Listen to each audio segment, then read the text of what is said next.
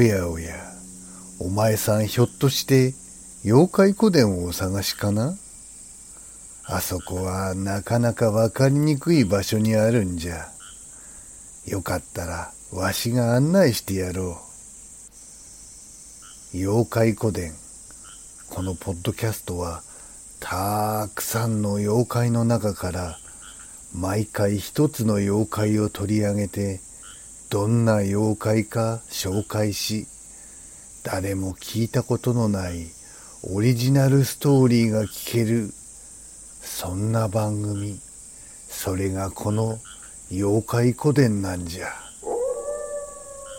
さあ着いたわい。この扉の向こうじゃ。気をつけてな。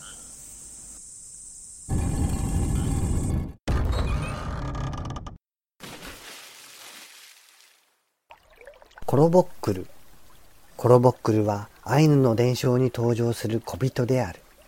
アイヌ語で吹きの下の人という意味であると解される。アイヌがこの土地に住み始める前から、この土地にはコロボックルという種族が住んでいた。彼らは背丈が低く、動きが素早く、漁に巧みであった。また屋根を吹きの葉でついた縦穴に住んでいた。彼らはアイヌに友好的で、鹿や魚などの獲物をアイヌの人々に送ったり、アイヌの人々と物々の交換をしたりしていたが、姿を見せることを極端に嫌っており、それらのやりとりは夜に窓などからこっそり差し入れるという形式であった。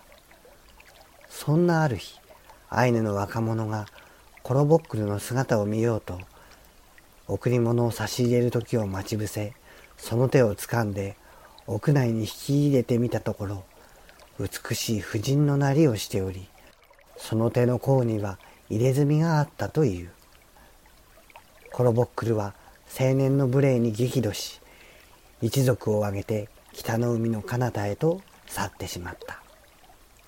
以降アイヌの人々はコロボックルの姿を見ることはなくなったという。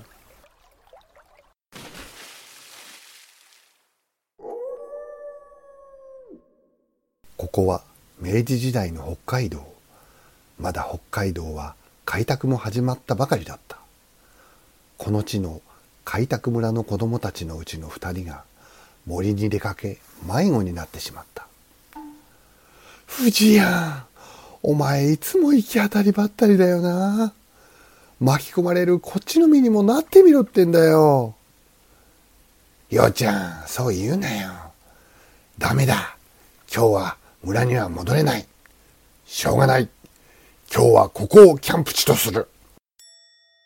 ああ、もう、俺外じゃ寝れないんだよ。絶対村長に訴えてやるからな。村に帰ったらすぐ藤庵の謝罪会見だからな。陽はしばらくごねていたが、暗くなってきたので諦め、二人は近くの崖のくぼ地を見つけ、一晩泊まることにした。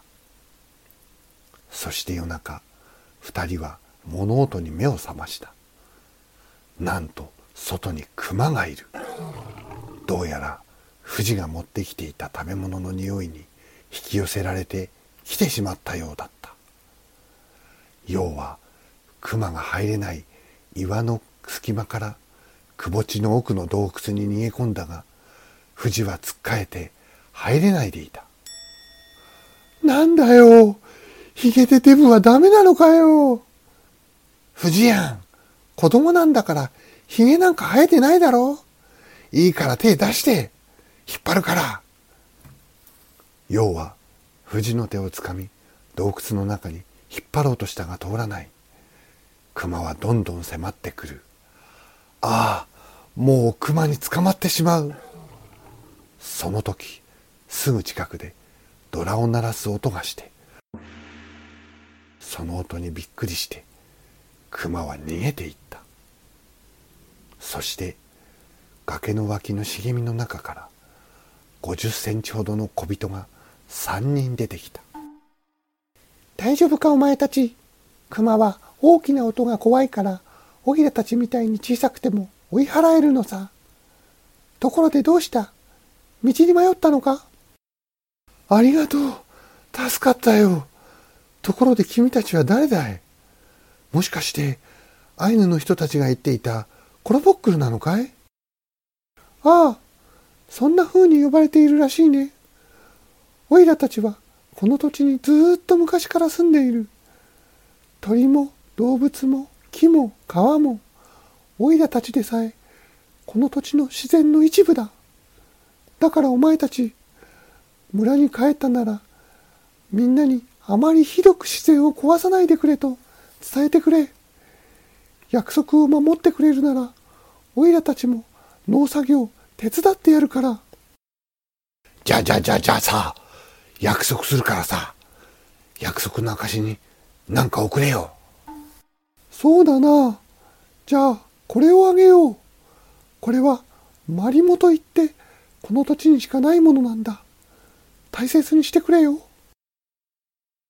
こうして陽と藤はコロボックルに守られ一夜を過ごし次の朝にはコロボックルたちに村までの道を教えてもらって無事村に帰っていった。そして次の日。ああまずい。こりゃ食えたもんじゃねえな。あようちゃん。お前も食ってみるか？藤やん何やってんだよ。それどう見たって食い物じゃねえだろ。次の日二人宛てに手紙が届いた。お前たちのことを吹きの下から覗いていたよ。おいらたちの宝物のマリモを食っちまうなんて信じられない。子供でもこんなのだから大人はもっと残酷なのだろう。もう人間は恐ろしくて付き合えない。さようなら。そう書いてあった。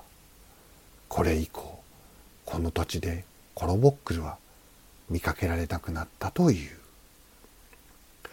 藤井もう絶対謝罪会見だからな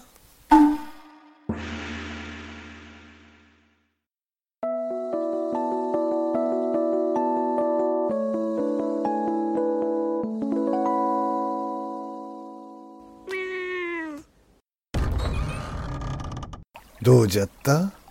今日の妖怪話は。もし気に入ってくれたならフォローしてくれよ。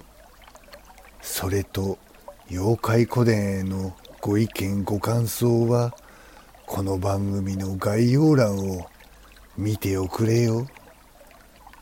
そうそう、ノートの妖怪古典では昔のオリジナルストーリーのシナリオが読めるらしいぞ。ポッドキャスト妖怪古典の新しい話は毎週土曜日午後5時に公開になるらしいからよかったらまたここに聞きに来ておくれよ。それじゃあまた待っておるぞ。